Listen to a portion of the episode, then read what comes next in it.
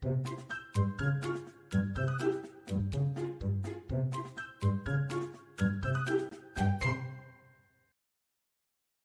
知道我们现在除了 Podcast 还有 YouTube 频道吗？订阅我们的 YouTube 频道，我们不定时会更新最新的资讯哦。Hello，大家好，欢迎收听《给个说法》，我是德意法律事务所林小编。那我们今天想要来跟大家聊的话题是关于台风假这件事情。那在我们开始之前呢，先让我来介绍一下今天跟我们一起闲聊的来宾，有我们的武律师，大家好，我是武律师。今天还有我们的客座来宾，有我们的兰兰。Hello，大家好，我是兰兰。是，那好，我们今天其实要来聊的台风假这件事情，我相信大家应该都有经历过吧。虽然我出社会以后，我久久到今年我才真的才放到一次台风假。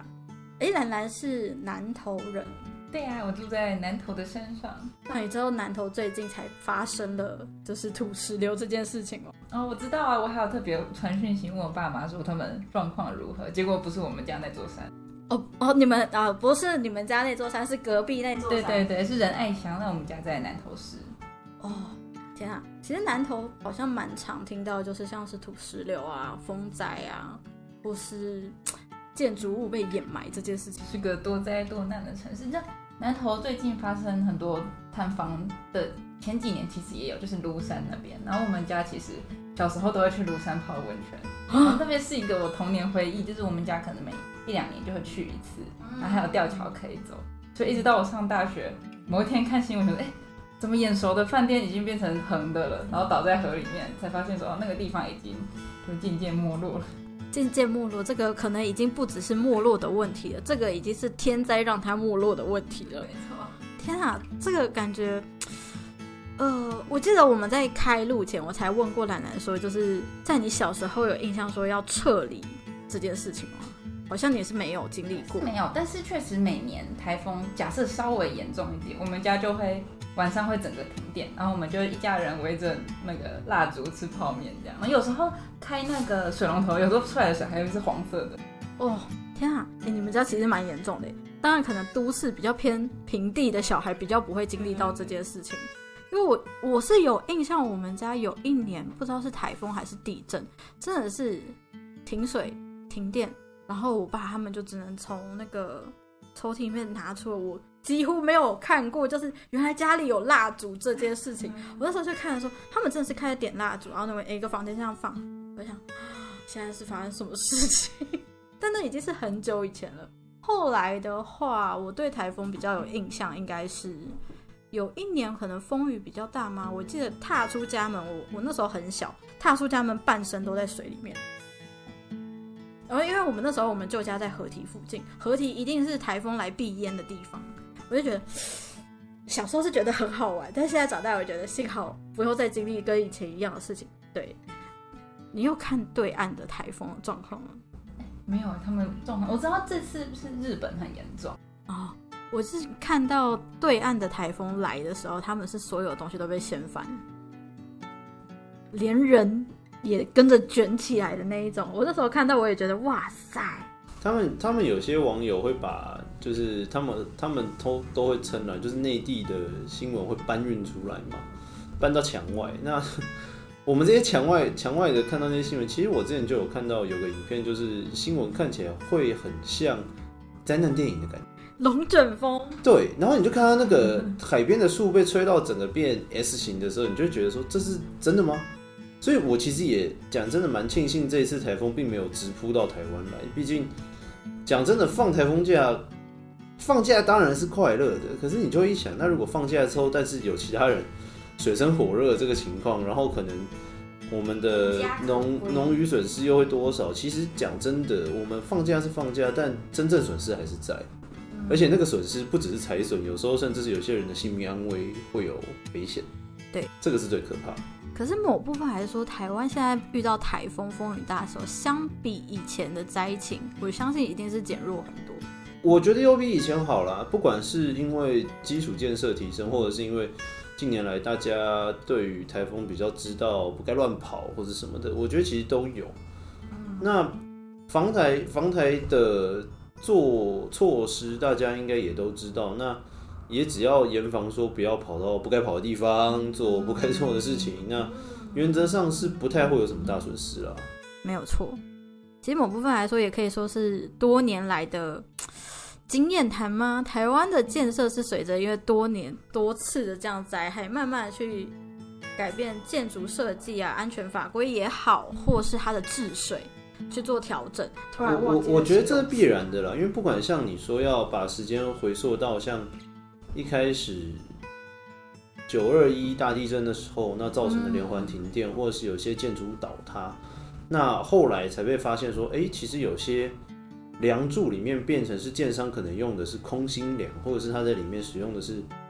是一些平灌的方式去做浇灌，那也因此在后续的法规就有去做调整，变成说你除了装饰柱、装饰性的梁柱或是墙壁，你可以使用这种比较跟一般的我们所说钢筋铁骨的填填充的墙体跟梁柱以外，可以去做些许改变。那又或者是说之后到像当初莫拉克的那个风灾雨灾，然后甚至是在更之后。我有点忘记当初金帅饭店倒塌，忘记是哪一次，好像也是那时候。那其实法规也一直在演变，那也包含说，其实我觉得国家发展就是这样了。你一个国家一个城市，你在在历史演变中，你要随着你不停的去跌跌撞撞、磕磕碰碰，你才会发现说哪边是需要改进的。嗯，但重点也就在于说，你知道要改进，你也真的有改进，那才会越好。嗯，才可以去减少说这些每一次的灾害损失。因为讲讲白一点，人总是得有地方住，那你不可能说今天因为那些自然因素在，然后变成说那我就把那个地方净空或者是什么的，那理所当然就只能有一些折中的跟应急的方式去减缓那些我们所说的损失跟成本。那其实像小时候我最有印象应该也是莫拉克台风那时候吧，出门要去上学，然后就发现十字路口淹得跟海一样。淹得跟海一样。对，就淹，因为那时候还小，所以爸爸开车载我要去上学，然后十字路口淹得跟海一样，然后人孔盖基本上已经变喷泉了，就是它它水沟里面的水已经就是完全倒灌出来，像喷泉一样往外喷。那全部人的反应都是哇，那车子接下来怎么开？因为我不知道听众朋友大家知不知道，因为你基本上如果那个水灌进排气孔里面，那车子就废了。所以其实那时候大家最紧张的反而是哇，那车子接下来会不会全部卡死在街道上？那你骑机车的骑机车可能还算好一点，因为排气管会往上一些，哦，那它比较倾斜的。所以那时候其实看着那个雨量，看那个淹水，其实小时候会觉得蛮可怕的，因为从来没见过淹那么大的水。那或者是家里附近的河堤，那个水也是满到快到桥上来，那也那也蛮可怕，因为就是平常看到涓涓细流，然后忽然变变得是全部都是土石，然后还有树啊什么的在里面。这样，其实我觉得蛮震撼的啦。对于小时候的我来说，我们其实我现在最想知道的是，像碰到这种情况的话，有办法请求就是法律上的一些救助嘛？因为这个毕竟是天灾，这不是人为。那我今天受到这种财物受到损害了，我的财产受到损害了，我的建筑，比如说这样因为土石流、因为天灾损毁的话，我有没有办法请求任何的像国赔？以这种来讲的话，像之前我们的国家在有一些大型的天天然灾害发生的时候，像那时候的莫拉克，莫拉克那时候针对小林村就有它特别的一些条例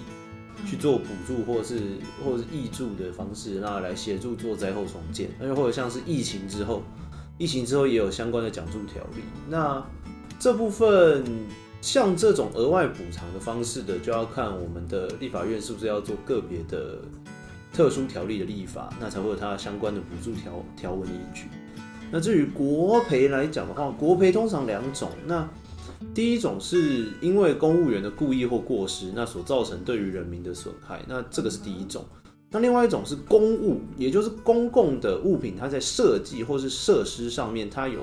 瑕疵所造成。那通常比较常见的几种，然后第一种。马路摊方，骑车骑到一半，要求掉下去破一个洞，哦，那这种会这种通常会算，或是之前常常有争议的哦，有人去阳明山斗那个牛，或者是走路走到一半牛冲过来，啊被被被拱那一下住院，那这个算不算？所以其实这个部分就是要去看那个公那个第一个那个东西到底算不算算公务或是公用设施，再是公共设施它到底有没有它所说的一般保养或是保存上面它有瑕疵的问题。大概会是这两个面向去去考问。是。那我们最后再做个小小的总结。那所以其实很多民众一开始会遇到这种状况，他们可能都会询问律师说：“哦，我这个可不可以申请国赔？”但其实要跟大家提醒一下，其实不是申请国赔，政府其实有定一个叫做灾害救助金。灾害救助金的话，会依照各个县市政府不同的单位可以提出申请，针对不同的状况，它可以提出申请，像是土石救助，比如说你的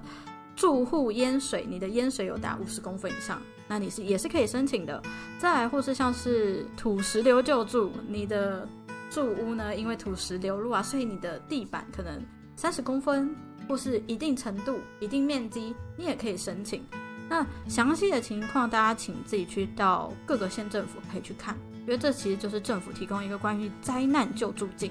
也可以说是灾害慰问金这样子。对，那所以其实这个东西不是国赔，当然都大家都会想要把它跟国家赔偿。画上等号，但它其实不是国赔。我们再次跟各位听众补充一下，那也感谢今天两位的分享。那大家如果喜欢或想要再听我们聊其他有的没有的呢，也欢迎大家可以关注给个说法，关注我们的 YouTube 频道会有字幕版的 Podcast 可以看哦。如果你有其他法律问题想咨询，也欢迎 Google 搜寻德意法律事务所来电询问。我们每周三晚上九点半在 Podcast 平台，每周四晚上七点半不定时在 YouTube 频道会有专业讲解系列或字幕版的 Podcast 可以看。每周五晚上九点半，在 Parkes 平台与你们再次相会。我是林小编，我是武律师，我是兰兰。谢谢您收听《给个说法》，我们下次再见，拜拜。